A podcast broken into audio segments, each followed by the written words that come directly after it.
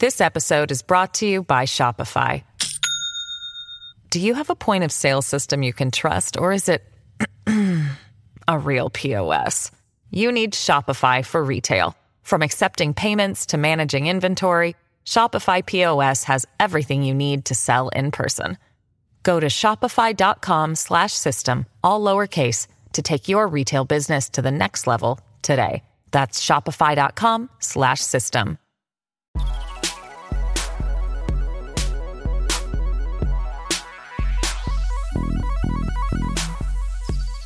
Hello and welcome to the Tuesday edition of Oh God, What Now? On today's show, Britain's in recession, and no one seems to think the autumn statement will get us out of it. How is the downturn hitting younger people who've never experienced recession before? Meanwhile, there's loose talk of rejoining the single market, and Nigel Farage wants to put a stop to it. Is the far right still a threat? And as Nadine Dorries starts work on the definitive bio of Boris Johnson, we chat about the best and worst political biographies. Ayesha Hazarika is a Times radio host and former Labour spin doctor. Hello, Ayesha. Hello, hello. On Wednesday morning, the Supreme Court is going to rule on whether Scotland can hold another independence referendum without Westminster's approval. But the court, it turns out, may refuse to rule at all. Where would that leave Nicola Sturgeon? Well, this whole thing has been very interesting. Um, a lot of people that I've spoken to who are reasonably close to the process up in Edinburgh have felt that the court will probably rule that the Scottish government doesn't have the power to to hold a, a referendum by themselves. That that is still within the preserve of, of the power of, of Westminster, but that it, this is a tactic for Nicola Sturgeon and the SNP to show that they are, you know, they're willing to explore every kind of reasonable option and check out every legal avenue to look like they've been as reasonable as possible. If the decision is a negative one for the SNP, then I think they will use that as more grist to their mill that you know the elite in Westminster just doesn't understand what the Scottish people want. Although that is contested, it's still very much 50-50. They do quite like having something to rail against. And of course, there is that sort of nuclear option still on the table, which is that if Holyrood is denied the ability, then they will make the next election a kind of de facto referendum on Scottish independence. But ultimately, that still doesn't really help them if Westminster still says no. And, you know, Keir Starmer has put it very clearly on the record that if he wins the next election, he is not going to grant the SNP um, a referendum either. So, in that case, Nicola Sturgeon would have to basically go ahead and organise her own referendum in defiance of Westminster. I mean, is that really possible? Well, it's very difficult. A sort of wildcat referendum. I think she will be under a lot of pressure to do that. But I do think there is a big division amongst senior SNP strategists about whether that's the right thing to do. I think people feel that that is a bit, you know, over the top to, to do that. If you start having wildcat referendums on everything, then, you know, you're slightly off to the wacky races from a kind of political point of view. Everybody could just start having referendums on, on, everything. And we know that referendums don't always work out that well for uh, peaceful, happy, calm societies. Yeah, we could turn into California. Thanks. Marie Le Conte is a freelance political journalist and author of Escape How a Generation Shaped, Destroyed, and Survived the Internet. Hello, Marie. Hello. England have backed down and they won't wear their One Love armbands on the pitch in Qatar. Um, is this pragmatic or is it just pathetic? Oh, it's absolutely pathetic. And especially, I think, in the context of, in the same day, the Iranian football team refusing to sing the national anthem. And they will almost certainly get in so much trouble for this. It is such a powerful stand to take. Um, so, no, I think, you know, it's, it's made the England team and uh, the FA look incredibly silly. And also, I think you know what what they seemingly miss is that that's kind of the point of a protest you do something and it carries some risk but you do it anyway because that's an issue you care about so no i mean it, has been infuriating so i was um, boycotting uh, the World Cup anyway, but I feel like I'm just boycotting it that bit more now. You're not even watching it, you know, in the privacy of your, your own home, secretly on a laptop. No, I've considered doing that, but no, no. But also, I'm, I'm more of a pub watcher anyway, so no. And the comedian Joe Lycett promised to shred 10 grand of his money if David Beckham didn't break his sponsorship deal with Qatar. And Beckham didn't do that. And Lycett pretended to shred it. And then it turned out he hadn't. And he, you know, he hadn't really shredded it at all. And he donated the money to charity. And speaking as someone who struggles to understand football at the best of times, I mean, this is, a, has Lycett's strategy worked here? Um, I think it has. So I, I would say my maybe controversial opinion is that I was actually quite disappointed to hear that he'd not shredded the money. Like I, I like the idea of going full KLF style and being like, no, you know, fuck it, and that's that. Um, but no, but you know, I think it worked because it got an incredible amount of publicity, and I think that also targeting individuals for hypocrisy is just quite a good thing to do because if you just kind of say, oh, well, you know, people who care about football or the FA or the teams, etc., like fine, but actually really picking, I think, specific people who are being paid by Qatar and saying, what are you doing, man? Like, what is this? Um, I think is just quite a good uh, thing to do. So I think, yeah, David Beckham's image, I think, has definitely been harmed by this, and that's good. Our guest today is Director of the Global Institute for Women's Leadership and Professor of Politics at King's College London. Rosie Campbell, welcome to the podcast. Thank you for having me. You're sharing a panel with the former Australian PM Julia Gillard tomorrow, and I think she's also your boss. Um, which female leaders do you talk about the most with your students? Oh, well, I mean, given the boss is Julia Gillard, she comes up rather a lot. Um, but I mean, I'm not of the opinion that women leaders are different from men leaders. We just need more of them. But of course, we have been um, talking about, say, Jacinda Ardern and the way that she's um, governed in the last few years. Um, and we do talk a little bit about how, on average, men and women sometimes adopt different leadership styles. But we're all about saying we're, we're challenging any essentialist assumptions that men and women are different. There was quite a lot of research during the pandemic about women leaders and their different approach to COVID. Did that stand up? Well, if you dig into it, I think what was going on is actually, you know, there are very few women leaders around the world, about 13%. And there are some very toxic male leaders, a small minority, who deliberately adopt a hyper masculine style. Think Bolsonaro, think Trump, think Putin. They're very visible. And we tend to cast, contrast them against the Jacinda Ardern's. Actually, there are a lot of men who operate somewhere in the middle who don't. I think it's a deliberate performance of hyper masculinity rather than anything innate about being a man or a woman. Um, so no, yes, there are some. There were some men who behave really badly, but actually, it doesn't wash out when you when you really dig into the data. Interesting. The autumn statement was just as miserable as everyone was expecting, with higher taxes for everyone and plenty of cuts too, a lot of which have been conveniently pushed back to 2025, when the Conservative Party may well no longer have to make them. The Office of Budget Responsibility predicted a fall in income per person of 7% over the next two years, which will take us back to 2014. Marie, if we don't count the COVID contraction, which was obviously weird and exceptional and other things going on, this is the first time you'll have experienced a recession in your working life, isn't it? Yay! yeah, yeah, it was the first time for everything. How do you think younger millennials and uh, Gen Z are handling this? Well, I, hmm, I'm probably going to be very cynical and depressing here, but you know, fine. It is it is true to say that you know we, have not experienced. I was born in '91, so this is my, my my first recession, baby's first recession. But that being said, you know, I would say that, you know, since I entered the workforce, the economy has never really thrived. You know, it's not quite a case of everything was all dandy and now, oh no, you know, it is not like the party in power has at any point in my working life cared about young workers and young people and young professionals. So again, so I think that this is not really coming from a perspective of like, oh gosh, we had it so good and now we're going to have to readjust. So I think, you know, it, it's not quite a shock in that sense. So yes, I'm I'm not even entirely sure what to tell you. I think I've just become quite nihilistic, and I think that that's generally the same among my friendship group of things suck and things will not get better. And I think one point actually, which uh, there was quite a lot of debate about on Twitter last week, was. Um, the triple lock on pensions, where actually quite a lot of millennial, you know, commentators made the point that it should not stay and actually that's not fair. And with slightly older people mostly saying but hang on you know you, you will retire eventually. This is good. This is good for your your own futures.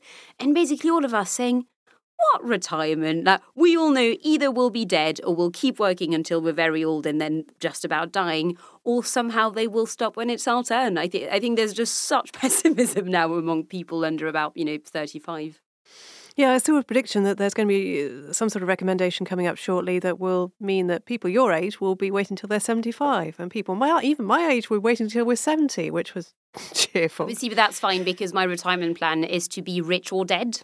Um, so I'll, I'll be okay. Yeah, yeah, I think I think that's the the optimum. Speaking to people, you know, as you say in the, your own friendship group, what kind of things are they cutting back on first?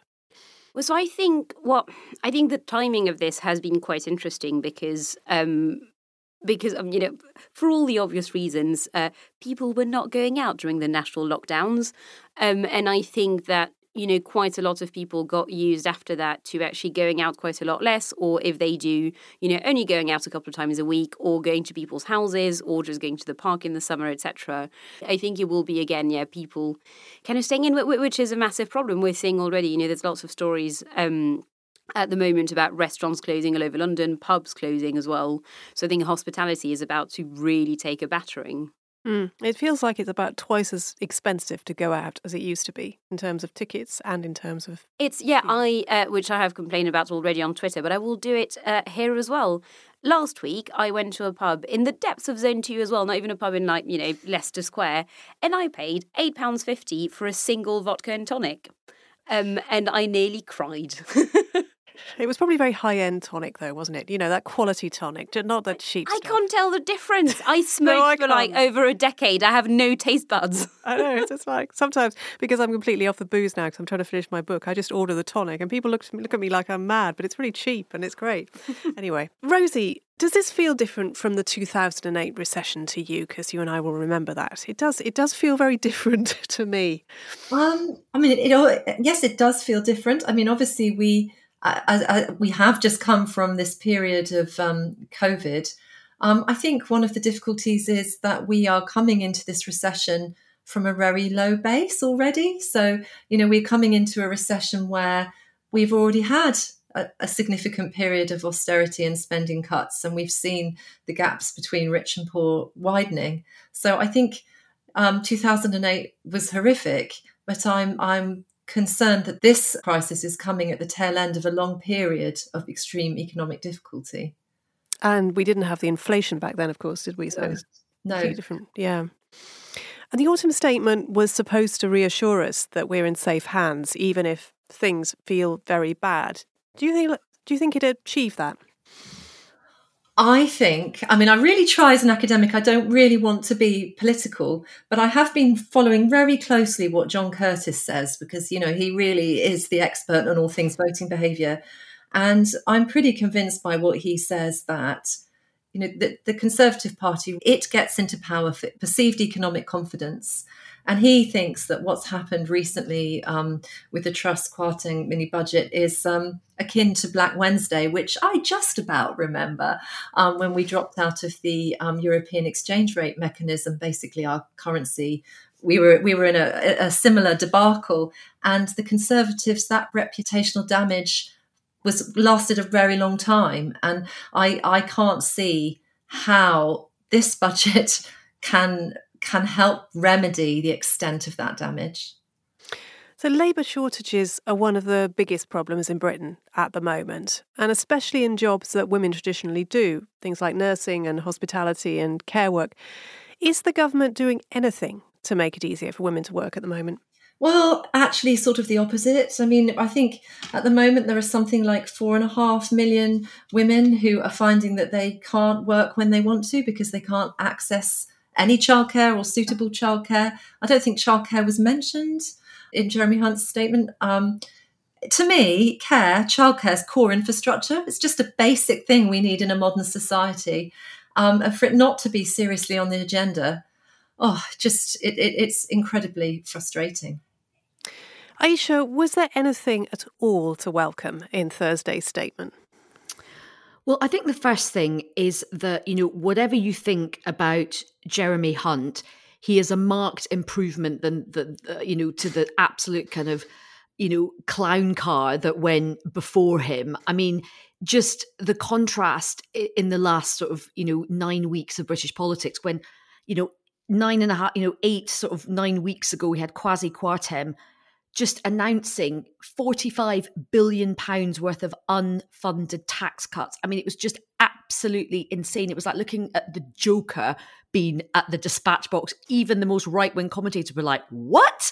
So it's extraordinary that here we are, you know, eight, nine weeks later, and you have Jeremy Hunt announcing 55 billion pounds of tax rises and spending cuts. But tone matters in politics, right? Politics is the art of communication. Probably the only positive was that the markets at least were going to be reassured after the absolute bin fire that had happened eight weeks beforehand. Now, there were a couple of things which I think even the left and people on the left would say were a good thing. The fact that benefits were uprated in line with inflation, the fact that I mean, I know Marie and I might have a different view on the pensions triple lock, but you know, there are some pensioners who are really, really wealthy. There are many, many pensioners who do do absolutely live on the the breadline in in Britain, and the fact that the national minimum wage was uprated as well. Um, although of course all of that stuff isn't happening until April. In terms of spending, it was good that there was a bit more money for the NHS for social care. And schools was interesting because nobody expected any more money for schools, even though schools really, really needed it. I interviewed um, an educational leader from one of the trade unions who said that he felt that schools were moving up the political agenda and they hadn't been there for quite um, a long time. So that is probably the only bit of good news that you could take from it. I suppose the only other tiny bit, it's not really good news, was that no spending cuts are going to happen now because it's just impossible. Most services are already on their knees. Any spending cuts are going to come down the track. There may well be, we hope, a new government which will take a different view on those cuts. What was interesting is listening and hearing about a phrase that was being used in the Treasury around the autumn statement and about the managing of it. And the phrase was pain today for half a hope for tomorrow. And I think that's what um, Jeremy Hunt and Rishi Sunak are hoping for. They're kind of hoping to be lucky generals. I think they're hoping that you know by seeming like the grown-ups and they are the grown-ups compared to the absolute egypts that, that were in government b- b- beforehand. Um, rosie i'll be interested to know in your women's leadership are you doing a large section on the triumph that was liz truss? I wonder. But you know I don't think it is going to um, work for them. They're hoping that you know they can stabilize things and come the next general election, there will be a turnaround in the economic fortune. They're hoping that the war in Ukraine will be resolved, that inflation will start to come down, that growth may start to go up. If you look at some of the OBR figures, they're hoping that that might happen. But I think to pray and aid John Curtice again, I spoke to him over the weekend.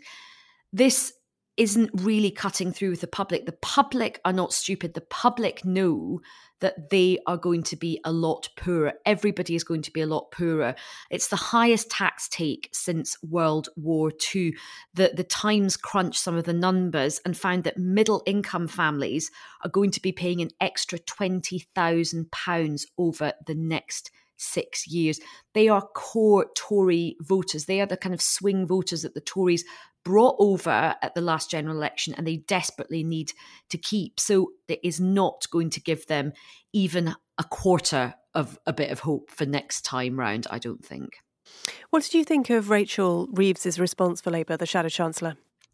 I think Rachel Reeves had a really excellent outing at the dispatch box. It's often a really difficult job for the shadow chancellor to respond to something like this. They don't get um, huge amounts of advance warning. It, it's often what they see that's been briefed into the paper. So a lot of it is her having to kind of respond on her feet. And I think we really saw how skilled and how experienced Rachel Reeves is. People forget she also is a Bank of England economist. You know, that was a job that she did. She also worked in retail banking. So she does really, really know her stuff. And I thought the political attack lines were very, very strong. Um, in fact, the old black cab driver test. I was in a black cab a couple of nights ago, and actually, the black cab driver said to me, The person that is the most impressive person in politics right now is that woman from the Labour Party that absolutely gave it to Jeremy Hunt at the dispatch box. And obviously, the difficulty for Labour is going to be that a lot of these cuts are deferred until possibly when Labour wins the election. I mean, some people are calling this a great trap by Jeremy Hunt. Others see it as an admission that they're not going to win the next general election. And it's like, well, over to you, Labour. What is going to be tricky for Labour in the next two years is Labour is doing really well on the economy right now, which is unheard of for the Labour Party. That's a very, very unusual and important place for the Labour Party to be. And they have to show that they are going to be absolutely rigorous in terms of their fiscal discipline. Having said that, they can't just be the same as the Tories. Otherwise, what is the point of the Labour Party? It is not going to be easy for the Labour Party to sort of, you know, tread this path on the economy for the next two years. Rosie, your profession is one of the ones that is striking later this autumn. There are going to be uh, lecturers going on strike in universities. And in fact, your former employer, Birkbeck, is making lots of redundancies. How is the, rece- uh, how is the recession feeling for universities? Well, I, it's it's going to be a problem for universities on, on, multiple levels. I mean, I think this is something that another thing that Labour will inherit because you know the, the, the university finance the fees have been capped for the last six, seven years. And of course, now we've got massive inflation. Universities are very dependent on overseas students, which, you know, we know that there are some issues around overseas students accessing higher education. There's a huge issue, particularly at Birkbeck, my former employer. I was there for 15 years and I absolutely loved working at Birkbeck. It's, you know, all part time um, study in the evening. I taught so many people who were already working in the civil service, in politics, in NGOs, and people who went on to work in those places places. And the funding of part time um, higher education has really become problematic. So, I mean, there are so many issues, but of course, we don't necessarily want students to take on the burden of this cost. We really need to stop and rethink student finance. So, that's another area where that there's another problem for the next government to inherit. Um, and, and whether we can keep staggering on as we are, I don't know. Marie, what's going through Tory MPs' minds right now, do you think? You have unique insight, I think, into disaffected MPs' thoughts. Um, well, so the thing I, I, keep thinking about, I can't remember who tweeted it annoyingly, but someone was like, you know, Liz Truss was effectively the political equivalent of standing outside your house in the winter naked so you can come back in the house feels warm. um, and, and, and, you know, and I think that's basically what's going on at the moment. So there does seem to be a level of relief, I think, of, okay, well, you know, the house is no longer actively on fire to mix my metaphors. So I think it's mostly that. But, but again, you know, I'm yet to talk to anyone who sort of actively thrilled about, you know, the autumn statement or anything really that the Sunak government is doing.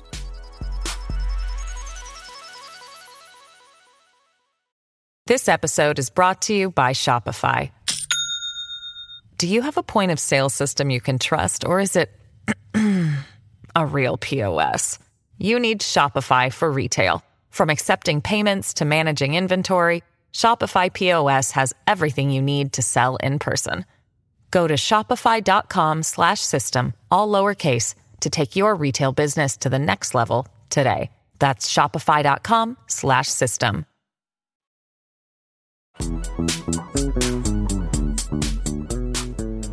Much excitement over the weekend as senior Tories, that's all we know about who they are, unfortunately, briefed the Sunday Times that maybe Britain should rejoin the single market.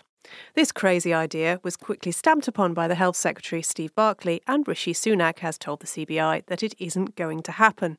Someone from the European Research Group said they'd go berserk if they, we got a deal like Switzerland's. So we can only really imagine what that would look like. They've always been so rational before. Ayesha, what's going on here? Who are these senior Tories? It's a very, very good question, and one that I was pondering uh, myself over the weekend. Um, I mean, look, the Sunday Times political team doesn't just, you know, come up with something and put it on the, the front page. Their stories tend to be very uh, well sourced. And I just have to say that there's a strong history of the Sunday Times putting stuff on the front pages, everybody denying it, and then it comes to pass like a couple of months. And we did see, you know, Jeremy Hunt say that they definitely would like to increase trade with, with Europe, have a, a better relationship with Europe, have more frictionless trade with, with Europe. Um, I know everyone's eyes are rolling at this point. We're seeing this interesting thawing of relations and a sort of burgeoning bromance between Sunak and Macron. It's really interesting. When Sunak won, the first, do you know, I immediately saw the optic of him Trudeau and Macron on the world stage, like the sort of boy band, you know, and, and, and of course it came to pass, you know, he's been having a lovely time with uh, Macron and, and Trudeau on, on the world stage. So I think there's definitely much more of a sort of cultural alignment um, with sort of Sunak and, and Hunt, um, even though Sunak was a, a, Brexiteer. But it is interesting that they are trying to sort of um, stamp all over this idea. We had Rishi Sunak, you know, saying at the CBI conference, no, no, no. I cannot see a world in which we do something involving a Swiss style deal, partly because of the freedom of movement aspect. I just cannot see that happening. Not even Labour is is saying we should be, you know, going back to freedom of movement. And I know lots of people be shouting at the radio or shouting into their headphones at the moment or sh- grimacing on the tube listening to this. But unfortunately, that is where the sort of political positioning is. It's also interesting that this Swiss um, relationship that people have been talking about, it's not quite going as well as everybody thinks it is because you know the the Swiss have walked away from um, some of the uh, negotiations with with the EU, and quite a few of the bilaterals are, are kind of in a period of eroding. So I'm not quite sure why that was. I mean, I think that's a bit of an out of date metaphor that that was used. What is going to be interesting, I think, is just this change in body language between senior members of our government and particularly um, the French and other, you know, leading figures in the EU. I don't think there will be this cartoonish oh, you know, we've got to sort of set them up as the, the pantomime villain of the piece all the time. I think we're probably going to see a slightly more sophisticated relationship. Obviously, this doesn't include Suella Braverman on, on, on any count, but I think certainly from Rishi Sunak and from um, Jeremy Hunt, I think we're going to see a change in body language and, and tone. And I think that is going to be quite interesting. Marie, I don't know if I'm just too Machiavellian about this, but I, I, have to say I thought this was just a ploy to distract Tory MPs from the autumn statement and just throw them a bit of fresh meat to get them going again and, you know, get their minds off the hell of the autumn statement. Is that too uh, cynical of me? Um, well, so I, I, will start by saying that actually the rumour I have heard from quite good sources today um, is that a certain Jeremy Hunt may be behind uh, some of the briefings around that, which I found quite interesting. So I think that actually it is possible you're being too cynical, and that's a case of the man in charge of the finances has gone, oh no, the finances. what can we do to them? They're bleeding heavily.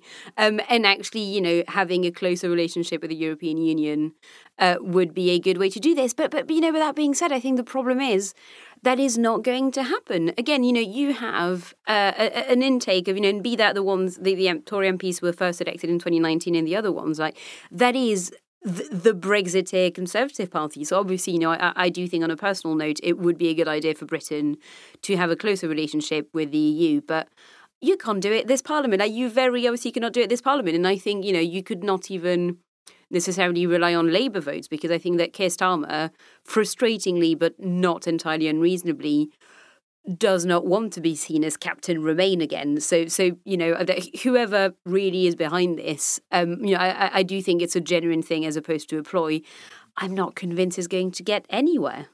No, I have to agree. It does look like it's for the birds. I mean, single market, definitely. I, I, can maybe see us joining the customs union, you know, just to get a bit of a taste of what free trade was like again. But it does seem unlikely. And Nigel Farage inevitably had views if we're headed towards a Swiss style deal, which means alignment with EU rules, which means effectively our trade deals with the rest of the world being governed by that set of the rules, hindered by that set of the rules, if it means paying contributions and effectively agreeing to free movement, then let me promise you something. What happened in 2019 will happen again. They will literally get obliterated at the next general election and deserve to do so getting back involved in active politics is not on my bucket list. It's not what I want to do. But I simply couldn't stand aside and do nothing if this act of betrayal continues. So please, if you are conservative, take this as a warning. No, sorry, a threat. You will be obliterated if you continue down this route. Rosie, the Reform Party, which was originally the Brexit Party and, of course, led by Farage at that time, is polling at 5%. And the leader, Richard Tice, claims the single market story led to a surge in people joining at the weekend. Now the Conservatives have embraced, you know, sensible ten- technocracy again. Do you think a far right party could break through in the UK? Um, I mean, obviously, we've had moments when the Brexit Party did incredibly well, you know, in those last European elections. I personally don't think now is the right moment. I think, um, I think maybe I have I mean, maybe this is ridiculous, but I have a slightly even more cynical view about what Jeremy Hunt might be doing and signalling. Is if you look at the long term trajectory for the Conservative Party, I mean, recent polling saying that about 56% of the British population thinks that leaving the EU was a mistake, 32% think it was right. When, when we voted to leave the EU, most people were not voting for the hardest of hard Brexits, and the, you know it's it's the it's Nigel Farage and the and the ERG that have created that environment. And if is it possible that Jeremy Hunt is imagining a rebirth of the Conservative Party in five ten years with him at the helm? I mean, I, I can I, I'm seeing a lot of head shaking, but I think in the long term, if the Conservative Party keeps going down this track of at least there are parts factions within the party that very, very he- heavily anti um, immigration, very heavily anti European Union, this anti woke agenda that some parts are igniting. If you look at the demographic of voters, um, age has now become the biggest predictor of party support. With younger people, which, you know, I think all of us fall into under 50, we're all young, um, more likely to vote Labour in the last two elections. A massive gender gap, for the first time ever in the whole period that we've got data since the Second World War. A greater proportion of women voted Labour in 17 and 19 than men and, and also the demographic change in terms of people from ethnic minority backgrounds moving out of urban centres and changing some of the blue wall. Yes, maybe in the very, very short term, some of these policies can be attractive, but that demographic is declining in society. That demographic that the ref- that reform is going to target is not the one that you would go after if you're wanting to have a vision for 5 10 15 years so that's my that's my take so you think Brexit has lost its rallying power for the far right? If you look back at the statistics, the people who for whom the relations to the EU were the most important issue, if you go back 20 years ago, it was middle, it was men over 50. And then what happened is it became, as we got, you know, became politicized. But the people who were really passionate, rather than who just voted to leave, the ones who really fervently felt um, anti EU was still that same group. And we've got this polarization across generations in society that's moving in one direction. Um, so, uh, my personal view is that, you know, Nigel Farage and his ilk can keep creating tensions and polarization among generations in politics, but it's going to be a losing game. So that's the expert view, but do Tory MPs feel that way, Marie? Um, how worried are they uh, do they have this visceral fear of a Farage comeback and what it could do to them? So I think what's been quite interesting, and I feel like I've mentioned it on a previous episode of the podcast, I think after a Conservative Party conference, is that at Conservative Party conference, the spectre of a kind of party to the right of the Tories and more Brexity than the Tories kept floating around. And it was kind of weird because I did one panel where, you know, I had to be the one saying, guys, that what, what are you? Like, I'm the one non-Tory on this panel, and I'm the one saying, chill out. Like, you know, what are you talking about? And actually, and that's come up at several sort of events and other conferences I've been to since then. So it's clearly something that's been talked about a lot. So I know that More in Common, the firm that's doing lots of the polling and focus groups at the moment, uh, has done a lot of work on actually, you know, would British people vote for a populist party? So clearly it's kind of in the water. So I think hmm, there's probably a point of actually, for quite a lot of MPs at the moment, especially looking at the red wall, etc., you would not even need a reform party or similar to do even that well, really, to actually make you know make just about enough uh, Tory MPs lose their seats. I think so. You would only need Farage to let's say, fine, you know, we will just target I know between seven and twelve seats, and that's it, and they'll get between five and ten percent of the vote in all of them. Well, you know, that that would do it. So so I can sort of see it. I think yeah, I, I, can sort of see where they're coming from, but not entirely. But what would a far right party have to offer voters in order to cut through? Because at the moment, reform is promising the world. I mean, an end to waiting lists, just, you know, end That's I feel like no one had come up with that. I think that was actually really clever of them. Uh, yeah. Uh, tax cuts, obviously. I mean, do, do people believe that stuff after the Liz Truss experience? Uh, that's a really good point, actually, I think. I'm, I'm not convinced you can quite do cakeism anymore. Um, what can they feasibly? So I think Brexit and immigration worked quite well in tandem, but I think that's kind of the problem. So I think immigration could be really weaponized um, by uh, by the far right and by kind of you know populist um, before Brexit, because it it could be a case of well, you know, we have this great enemy that is the European Union, and if we leave, then we can solve this problem, which is again in itself cakeism, um, as has now been revealed. Because you know, guess what? There's still a refugee crisis, which arguably has got worse since uh, since the Brexit vote and since Britain left the European Union. So again, so h- how do you make that you know quite simplistic argument? Like, fine, it is true. I think I think that you know, especially people on the right are really quite angry and feel quite passionately about immigration, about the refugee crisis at the moment. Um, but what you know, what there's already Suella Braverman as Home Secretary. Um, you know, what, what what's their angle there? What can they feasibly offer? You know, I, I agree. Again, I I can't really think of a a platform, a thing, an issue uh, that they could really um, use to gain some traction. Ayesha, is Labour at all worried about the far right and the threat from reform? Because we see big, big Labour leads in the polls, which, you know, Sunak hasn't really had much of a honeymoon. How solid are those leads, though? So I think um, the leads will definitely narrow. Remember, Ed Miliband had a great uh, poll lead over the Conservative Party. And in fact, on the day of the election, we were briefing out to political editors that um, there would be Labour would be the biggest party, and, and, political editors were like, "Yeah, absolutely, Labour's on track to be the biggest party." So um, always take polls with a, a, a, not even a pinch of salt, a bit of a salt mountain um, when it comes, particularly when it comes to Labour leads. It's interesting. I had a very long chat with Richard Tice on my show on Sunday. And what was interesting is that they are actually not going to target where they're going to stand. They are going to field candidates all over the country apart from Northern Ireland. I think it's kind of easy to scoff at them and say, oh God, they're an absolute busted flush. But just remember, as much as it pains me to say this, the most successful individual political figure of the last 20 years has been Nigel Farage in terms of getting the one thing that he wanted, which is meted out, you know, absolute hell on this country. He is a very powerful and persuasive communicator. And the fact that he's sort of been away from frontline politics for a while, if he does decide to enter the free, I think that does cause problems. It doesn't cause problems for the Labour Party, though. If anything, it's a massive benefit for the Labour Party where the reform, where the Brexit Party stood at the last general election, if they hadn't stood, Yvette Cooper would have lost her seat. Ed Miliband would have lost his seat. So obviously, Labour is a mu- in a much stronger position now than it was in, in 2019. And I did say to, to Richard Tice, look, if you stand, you're not going to be damaging the Labour Party. You are going to be damaging the other right wing party. You're probably closer to the Conservatives than you are to the Labour Party. And he said, I don't care.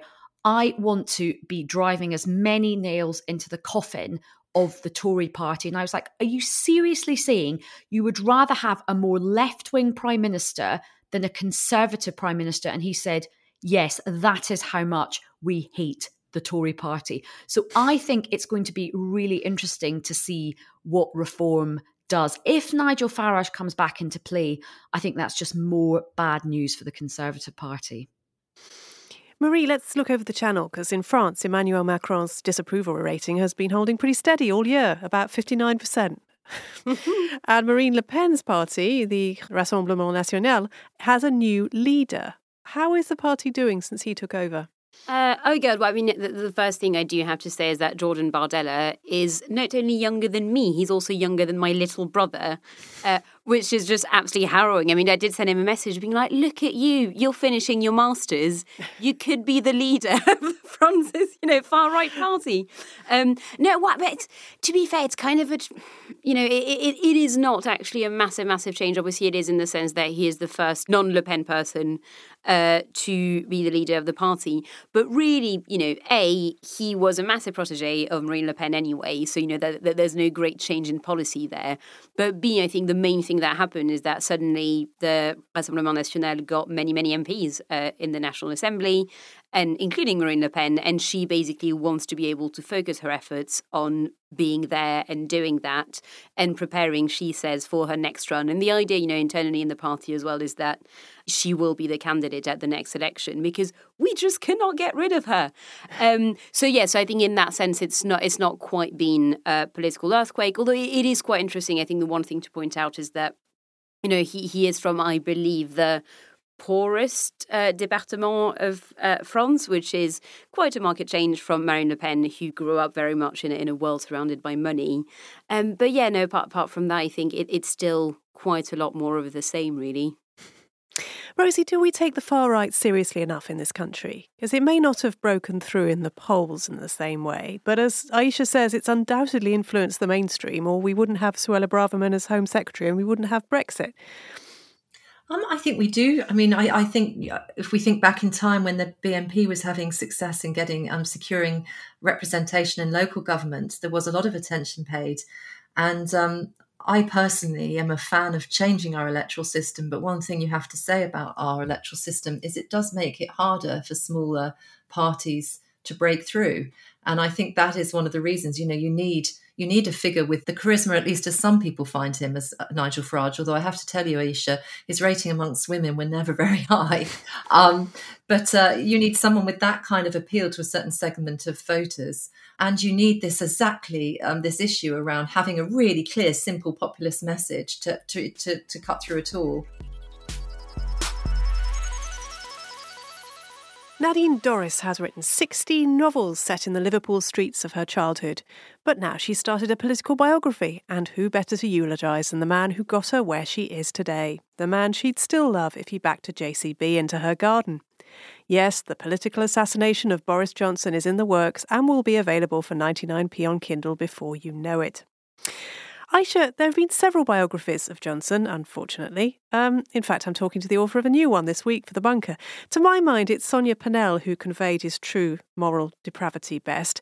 Who would you like to write his bio?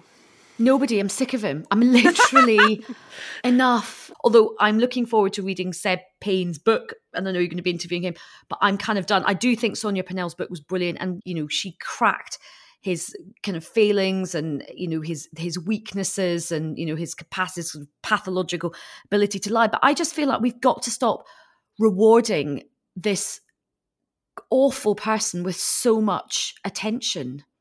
Marie do you think he'll write an autobiography at some point? Is this a given? Because it's going to be awful isn't it if he does Oh, I yeah, obviously I, I can't quite recreate Ayesha's uh, reaction, but that is exactly where I stand as well. Even just the idea of him doing that and the media around that would come out like very sincerely makes me want to move back to France. And I don't even like France that much. Like it. Oh God, yeah, no, he probably will, won't he? Well, he needs to finish the bloody Shakespeare book first. It will be awful. You know, as I was making love to Carrie in the ah, office, oh the God. call came through that Ukraine had been. Ooh, my one slightly indiscreet gossip, which I've really enjoyed recently, is that apparently uh, since leaving Number 10, uh, Carrie has been complaining about the cost of living crisis and everything's really expensive now. Well, listen, wallpaper is an absolute fortune. Okay, look, the struggle is real. The, the other madness about this, if we keep rewarding this man with books, I mean, we've already had the sort of screenplay. There's going to be Boris Johnson, the film, Boris Johnson, the opera. I mean, it's going to be The musical. oh my god he's going to get his own podcast he's going to be doing an edinburgh show he's going to turn into like a brand we have to stop this now So, Ayesha, you know Hamilton, right? Um, Rosie, let's elevate the tone beyond Boris Johnson a bit and um, and and talk about really good political biographies. I was trying to think of you know it's a difficult genre, and there are not that many political biographies that really stand out for me. Probably Hugo Young's of of um, Margaret Thatcher, and but uh, is there is there one that really uh, impressed you? Will you let me be naughty and have an autobiography? Yes, of course. Because the thing I've read this year that I absolutely loved and I'd recommend to everyone is Free by Lea Ypi. I don't know if any of you've read it. no, no, how dare you? That was going to be my escape route. I'm reading it at the Oh, moment. well, I won't ruin it. it for you, but um, it's based on her childhood in um, Albania in the 1980s. And she's a political scientist at the London School of Economics. And it's so full of humour and insight about what it is to be free or not in different kinds of societies. And I don't want to give away too many spoilers. It's just, it's the best political book written with humility, humour, incredible intelligence. I suspect it's the polar opposite of the um, Nadine Dorry, Dorries autobiography we've just been describing. Yes, she Not is great. autobiography. No, no, we don't want to wish that on the world. Biography. Um, Ayesha, how about you? Have you enjoyed her? So um, again, I'm going to plump for an autobiography, and it's um, slightly uh, nepotistic, but it is my former boss Harriet Harman's um, autobiography. And the thing that I think is brilliant about that book is that a it's about a woman, and most biographies are great. You know, you know who are the great heroes of politics? They're never heroes; they're always heroes. There's always men who get written about. Normally, really crap men that get like sort of written up in politics again and again and again. And this was a story of um, a woman going through politics at a time when it was incredibly rare for women to be in politics. And I think what is great about Harriet's book is that it's not all this self-aggrandizing and then i went into the table and slammed my my fist down and then had the showdown and then won the argument of the day a lot of it is her going I felt really alone. It was really hard. I wanted to throw in the towel many, many times. And, you know, her lovely late husband, Jack, stopped her and all her kind of feminist friends, you know, provided her with support. And I feel like what's really lovely about that book is it's an honest account of how great politics can be, but how really difficult politics can be, particularly for women, particularly at that time, and how lonely politics was for her. And but the lesson is, you know, stick at it and, and have a good tribe of people to support you. Well, interestingly, so far we've only recommended w- books about women, um, which is which is great. Marie, whose biography would you like to write? Oh, can I can I answer the other question as well, please? I have a really good answer. Yes, of course. Thank uh, you. um, so, the autobiography I really enjoyed was Peter Mandelson's, which, by the way, I really recommend the audiobook because he read it. And as Ayesha was saying, I think entirely correctly, the sign of a good autobiography is someone who's had the time to think and be honest with themselves about the good things, the bad things, etc. So, Peter Mandelson's book is the exact opposite of that. it is, if you listen to it, it is however many hours of his dulcet tones and him going, Yet again, I was right. No one listened to old Peter. And that is why things went wrong because no one listens to me, even though I'm right. And it is delightful. Like, there is not an inch of self reflection in there. I had a lovely time listening to it. Uh, no, what, which one would I write? So um, it's one of those weird ones which started as a joke, but I think I've managed to meme myself into wanting to do it. Uh, I really want to write a biography of Gavin Williamson. Hmm. Well, there are two types of biographies, right? I think that the first one is someone who was just extraordinary and there's enough to say about them you know, to, to fill an entire book. But I think there's also a second type, which is using a person to kind of explain a lot of stuff. Um, and I think a Gavin Williamson biography w- would be the the latter. So I think that there's so much to say about the past decade. I think in the Parliamentary Conservative Party, in the relationship between Number Ten and Parliament, about the different splits in the party, and even more widely about how whips offices work, how you do parliamentary management, how you don't do it, etc. So I think um, that is a book I would really enjoy writing. Hmm. How about Dominic Cummings? Because he might be a bit like Mandelson. Uh, I, I, I feel like he's kind of, you know, again, similar to Boris. I just never, ever want to hear another word about Dominic Cummings. I, I am done now. Um, Rosie, is there anybody who deserves to have their biography written who, which, who, who's really been ignored? Oh, I mean, I mean, thinking back to Ayesha's point, there are so many women politicians whose biographies should have been written and they've been ignored. And Clare Short's is an exception, Harriet Harman's an exception. And what you really notice when you read them is that they often take a very collective approach to talking about how they've made change. And my view is that leadership's really a collective practice, and this idea of the strong man at the top is completely false. And it's actually how we bring different organizations and individuals together that we make change.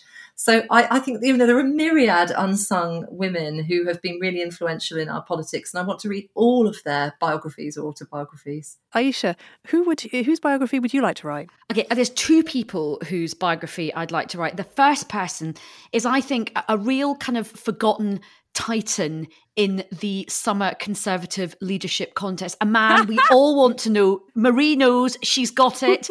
It is, of course, the elusive figure, Rehman Chishti. I want to know what went through Rehman's mind when he went, Do you know what? I'm going to have that. I'm going to have a crack, crack at that. But the second person who I'd love to write the biography for, and this is uh, very much to Rosie's point, is Angela Rayner, because what a cracking mm-hmm. story Angela Rayner has got. Her background, her chutzpah, her sheer force of character. I mean, she's basically the love child of Barbara Castle and Rizzo from Grease. And you just think, you know, bugger off Boris Johnson. Let's get some more. Um, let's find out about Angela Rayner because this woman is so interesting. Well, if there are any publishers listening, I'm pretty sure that most of us, given the right offer, would be happy to weigh in.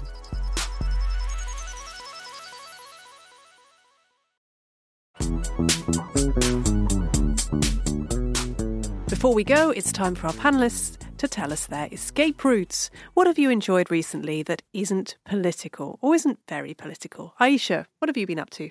So I'm watching White Lotus, the second series, which is absolutely brilliant, and it is set. It's all about kind of really rich, terrible people um, going on holiday and you know not being happy and bad things, doing bad things and bad things happening to them, which is really good because I think in a cost of living crisis we all like to sort of um, feel venomous about rich people having a nice time in Italy. So that is quite kind of good. But what is really frustrating is that um, now TV, and this is sort of a tactic that is happening, they're not letting you binge it you have to wait every week for it and it's i just can't live in a world where i can't binge things and i've got no sense of delayed gratification it's just it's killing me I know, but that's why. Hang on, because I'm the same. But the the thing you have to get used to it's a habit thing. So I now consider in my head the release date of a TV series to be the moment the last episode was released, because then I Ah. can start binging. Um, But what is the point of streaming if, you know, you can't binge? It does seem strange. what's the point of everything if you can't binge Uh, Marie, how about you? What have you been doing? Well, I was going to say I have been reading this tremendous book called Free by Lea Ypi, uh, but that was stolen from me. I will not be naming the thief. um, no, apart from that, no, okay, fine. Well, then, considerably lower brow. Um, so I am rewatching my guilty pleasure, which is Suits, um, the TV show about handsome lawyers doing some lawyering.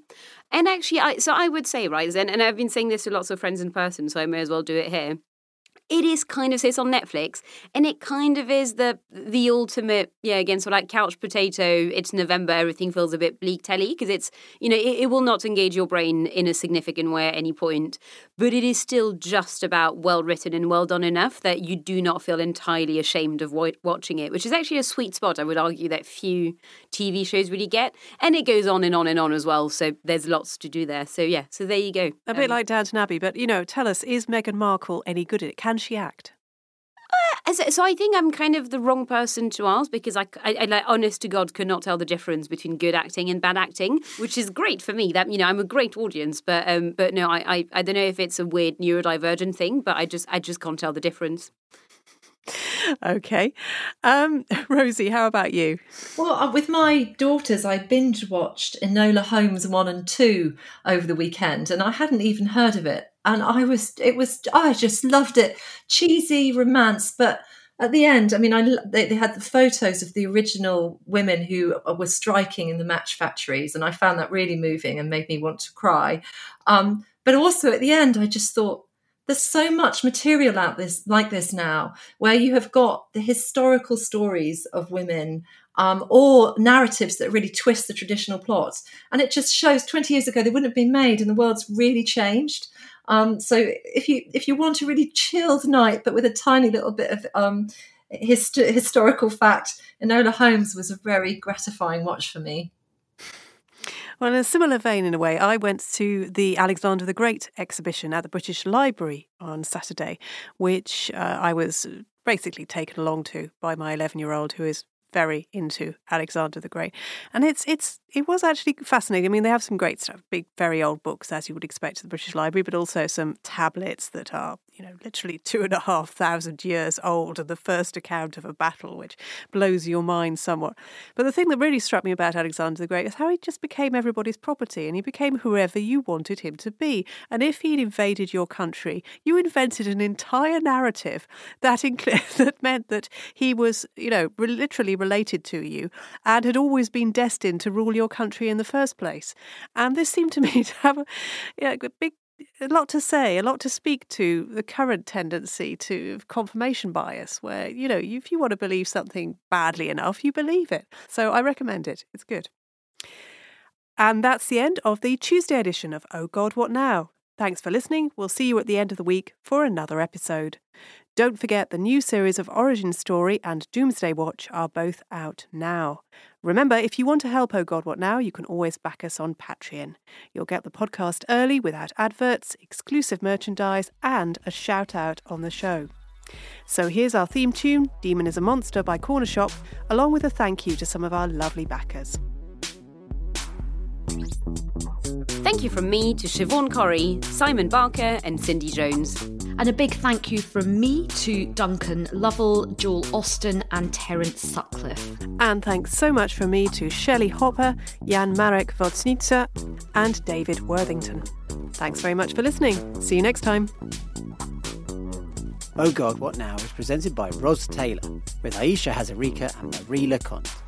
Audio production was from me, Robin Leeburn, and the producers were Alex Reese and Jet Gerbets. Assistant production from Kasia Tomaszewicz. Lead producer is Jacob Jarvis, group editors Andrew Harrison, and Oh God, What Now is a Podmasters production.